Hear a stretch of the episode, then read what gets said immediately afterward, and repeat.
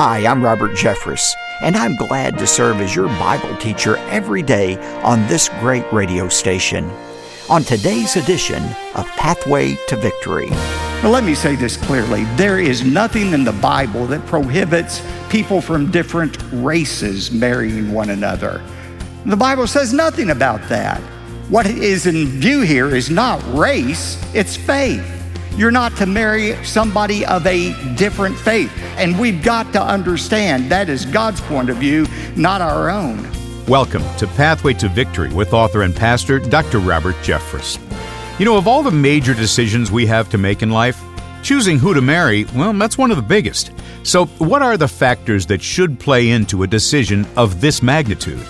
Today on Pathway to Victory, Dr. Robert Jeffress draws helpful principles from the story of Isaac and Rebekah for choosing a mate. Now, here's our Bible teacher to introduce today's message. Dr. Jeffress? Thanks, David, and welcome again to Pathway to Victory. Those of you who are parents of young adult children or perhaps their grandparents know the nerve wracking process of choosing a mate. Even in an era when online matchmaking seems to be the norm, we spend a lot of time praying that our kids will use spiritual discernment in selecting their life partner.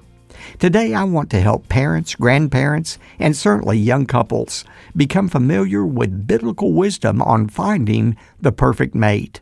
These guidelines will help validate whether the natural sparks that fly are authentic or not. Gratefully, these instructions come right out of the Bible, right in the middle of our story about Abraham. And this wisdom has been tested over countless generations. This is one of the many topics I address in my book I've written for you. Like this new teaching series, my book is also called Walking by Faith. And this is one of the very last times we'll offer a copy, because tomorrow is the final message in my new teaching series, and it's the deadline for requesting my book, Walking by Faith. A copy of the book is yours when you give a generous gift to support Pathway to Victory. You can do that right now by going to ptv.org or by calling our toll free number or simply by writing a letter. We'll give you all of our contact information just after my message today. Now, it's time to get started with this highly practical study in Genesis chapter 24. I titled today's message, Finding the Perfect Mate. I saw a bumper sticker one time that said, Help lower the divorce rate, stay single.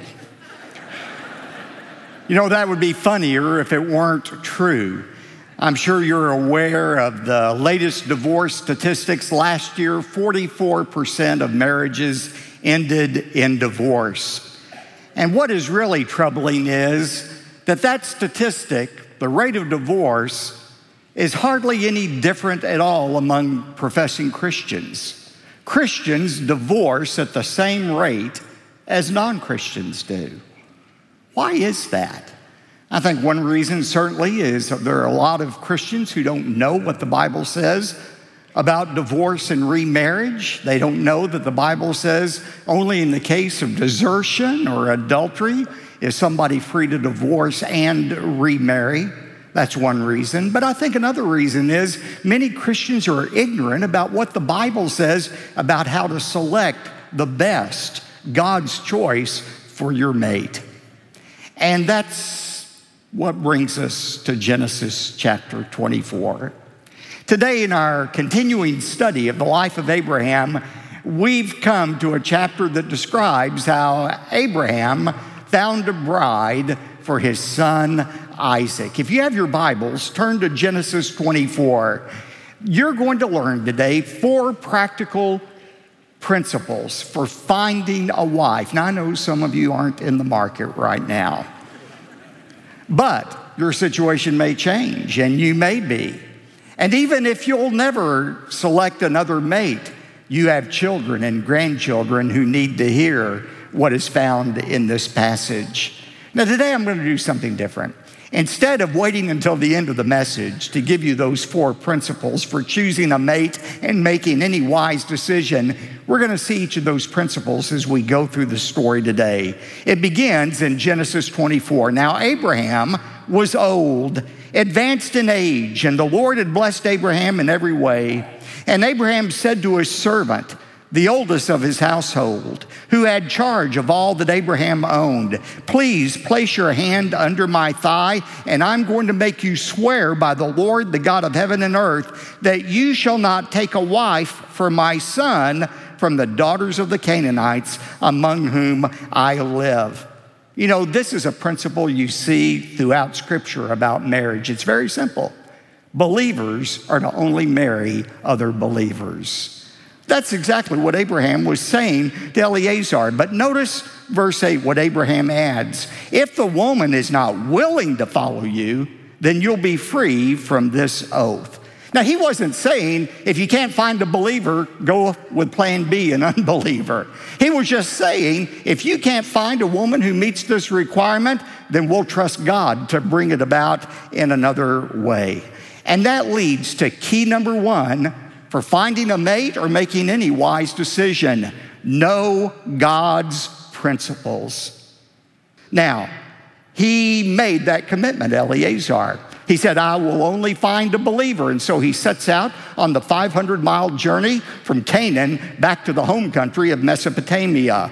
And he ends up, Eleazar ends up in the city of Nahor, which is close to Haran, where Abraham spent a long portion of his life. Now, Eleazar is looking for a bride. Where does he go? The first stop he makes is at the well, a spring. So he went there, but guess what? There wasn't just one woman hanging around the well, there were multiple women there. He had options.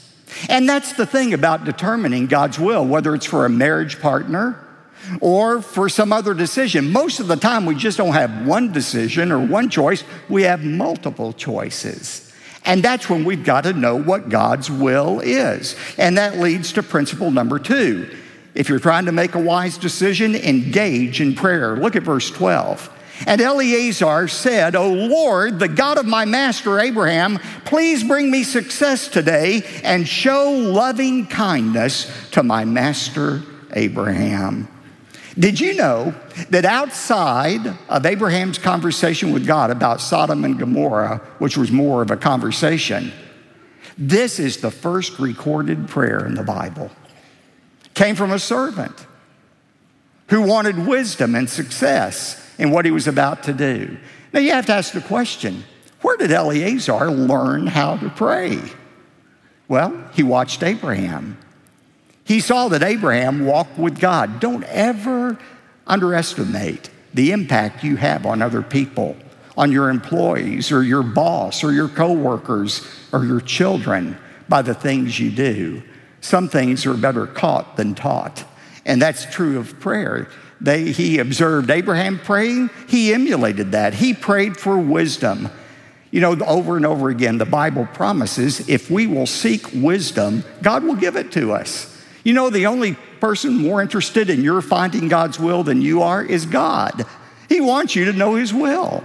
Proverbs 3 5 and 6 says, Trust in the Lord with all of your heart and don't lean in your own understanding. In all your ways, acknowledge God and He will make your paths straight. Or John 8, 14, verse 18, Jesus said, I am not going to leave you as an orphan in this world. I'm not going to leave you all alone. Defend for yourself. If you ask for wisdom, I'll give it to you. So he engaged in prayer. But I want you to notice something he did beside praying, and that is he exercised practicality. He exercised practicality. Now, let me show you what I mean in verse 14. Look at this prayer. He said to God, Now may it be that the girl to whom I say, Please let down your jar so that I may drink and the one who answers, Drink, and I'll water your camels also, may she be the one whom you have appointed for your servant Isaac. And by this I will know that you have shown loving kindness to my master. In other words, God, here's what I want. Here's the sign I'm asking for. The first girl who says, I'm going to give you water to drink, Eleazar. And not only that, I'll water your camels. She's the one. Now, it sounds like Eleazar was asking for a sign, doesn't it? That sounds like a sign to me. I want you to write down three truths about signs that the Bible teaches us. First of all, God does not respect those who seek signs. In Matthew 12 39, Jesus said, An evil and adulterous generation craves for a sign. Signs in the Bible are not an evidence of faith, they are evidence of a lack of faith. Every time somebody asks for a sign in the Bible, it's never a sign of faith, it's a sign of a lack of faith. Secondly, signs are a very poor way to determine God's will. Asking for a sign is one of the worst ways to try to find God's will. Here's why. The person requesting the sign is the one who gets to determine what the sign is. And we all have a tendency to construct a sign that's in keeping with what we really want to do. For example, if I say, you know, I wonder if I ought to sell my house or not, and you really deep down don't want to sell your house, you could say, Now, Lord, if a tornado strikes at 11 a.m. tomorrow, I will sell my house. Now, the chances of that are slim to none that that's going to happen because you really don't want to sell your house. So you do something that is highly improbable. If you were honest and seeking a sign, you would say, okay, I'm going to flip a coin. Heads, I sell. Tails, I keep the house. But signs are poor because we determine what the sign is. The third truth about signs is signs can actually be wisdom in disguise. For example, if you were thinking about selling your car, you look up the value of your car and you see the blue book value is $10,500. And you say, okay, the first person who offers me $11,000 or more, I'm going to sell to. That's not an impractical sign. That's really wisdom in disguise. It's based on facts. By the way, asking for signs can be disobedience in disguise as well. I remember one time talking to a Christian man. He had determined that he was going to divorce his wife, had no biblical grounds for doing it, but determined it was, quote, God's will for him to do that. And I asked him, What makes you think it's God's will for you to divorce? He said, Well, the other day I was driving around and I was asking God for a sign, and I approached this intersection and the light was green. And I said, Lord, if you want me to go through with this divorce, keep the light green. But if you want me to stop divorce proceedings, turn it red. And Pastor, it stayed green, so it must be God's will. That's an absolutely true story. Have you ever heard anything that moronic before? But that's exactly what a lot of people do.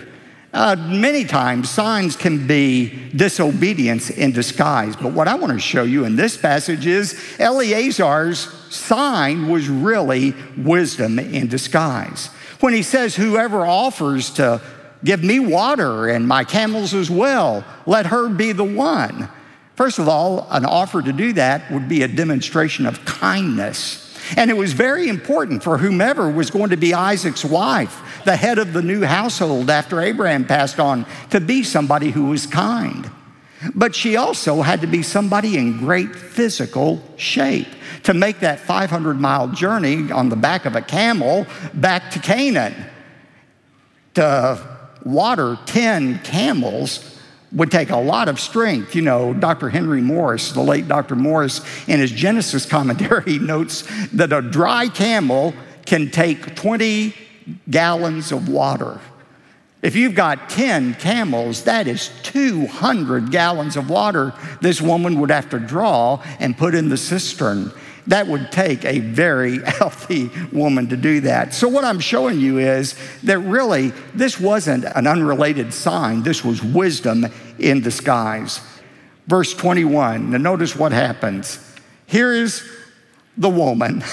She's done exactly what Eleazar prayed but verse 21 Meanwhile, the man was gazing at her in silence to know whether the Lord had made his journey successful or not. Isn't that just like most people, like us sometimes? We pray and pray and pray for something. And when God gives us the answer, we wonder, is this really God's will or not? That was Eleazar. Is this really the answer, even though she met all of the criteria?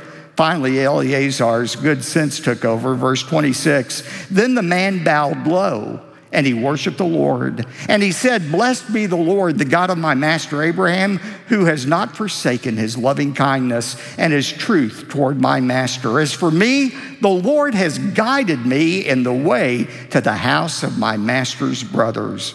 So Eleazar finds Rebekah. He puts her on the camel. They hightail it 500 miles back to Canaan. She meets Isaac and they live happily ever after, right? That's not how the story quite ends. You see, Eleazar, now that he found Rebekah, had to ask permission of Rebekah's family. So he goes back to her house. Now, I want you to put yourself in the sandals of Rebekah's family. Just imagine one day you hear a knock at the door.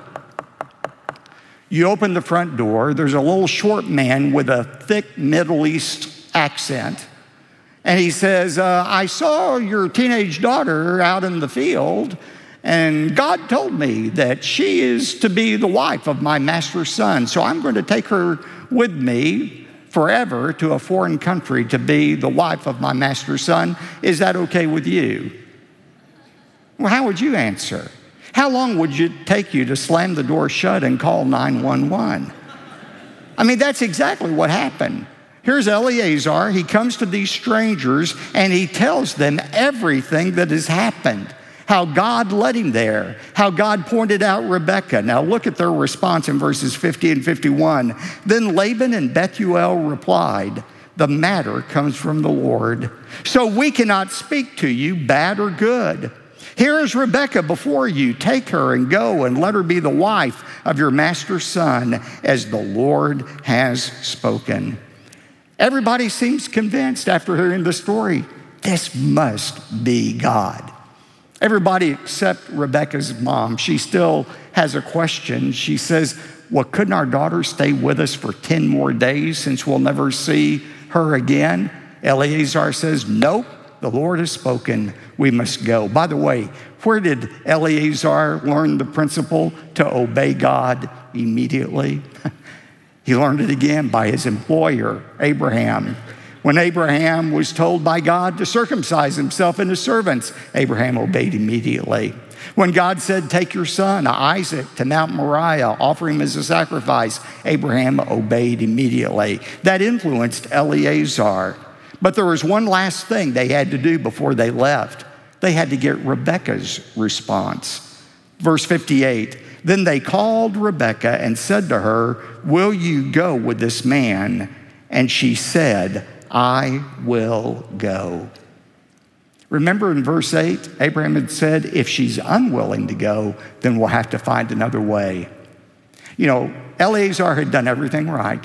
He obeyed the principles, he engaged in prayer, he engaged in practicality, but ultimately the decision was Rebekah's. Do you want to go? And she said, I will go.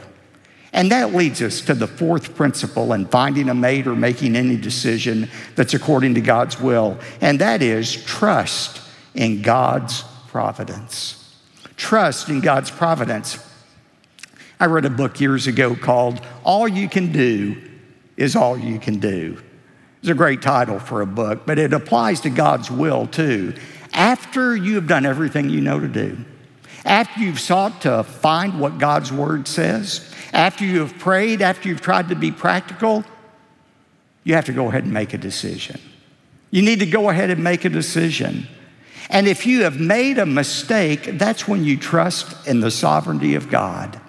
And that's what Eleazar did. He left it up to Rebekah. Will you go? She said, I will. And so after 500 miles, she finally makes it back to Canaan.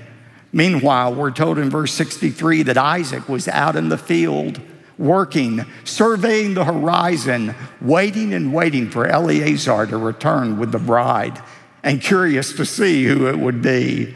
So notice what happens. Verse 64 Rebekah lifted up her eyes, and when she saw Isaac, she dismounted from the camel. She said to Eleazar, Who is that man walking in the field to meet us? And the servant said, He is my master. Then she took her veil and covered herself. The servant told Isaac all the things that he had done. Then Isaac brought her into his mother Sarah's tent And he took Rebekah, and she became his wife, and he loved her. Thus Isaac was comforted after his mother's death. You know, I think the order is interesting there. She became his wife, and then he loved her. Now, don't make more of this than I intend for you to. But you know, in our culture, we put so much emphasis on there's got to be that magic spark. When I meet the right one, the violins will start playing and the fireworks will explode in the sky, and that's how I will know. You know, many times it's love that comes after we make the commitment. Now, I understand there has to be a spark there, there has to be an attraction, there has to be a love. But once we make that commitment to somebody else, sometimes the love grows and grows and grows and grows after the commitment, not before the commitment. That's exactly what happened with Isaac and Rebekah. You know, we could end the story here and we would have learned some important principles about knowing God's will we will have discovered an interesting chapter in the life of Abraham and the formation of that nation of Israel. But it would be negligence to stop here without pointing out the obvious. This story is real, it's historical, these are real people, but they are also a type, a foreshadowing of an even greater story. Abraham is a type He's a picture of God the Father who is seeking a bride for his son, the Lord Jesus Christ. Isaac, Hebrews 11 19 says, is a type of Jesus Christ who is waiting in that far country, waiting for his bride to come home. Eleazar is a type, a picture of the Holy Spirit of God, whom God sends to woo and invite people to become the bride of the groom, Jesus Christ. And Rebekah is a type of the church of Jesus Christ. Individual believers who have said to God, I will. I do trust in Christ. And we await our journey back to heaven to meet the groom. That's the picture you find in this great story. And it's why Jesus said, Let not your heart be troubled neither let it be afraid. You believe in God, believe also in me.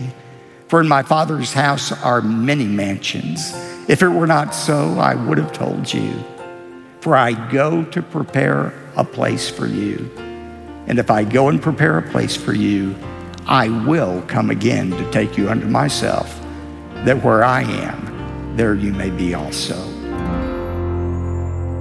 In case you came our way late in the program, today on Pathway to Victory, I'm talking about finding the perfect mate. It's part of our study of the life of Abraham. It's quite possible that someone you love, perhaps a son, maybe a granddaughter, is making this life altering decision right now. I highly recommend that you share this message with him or her.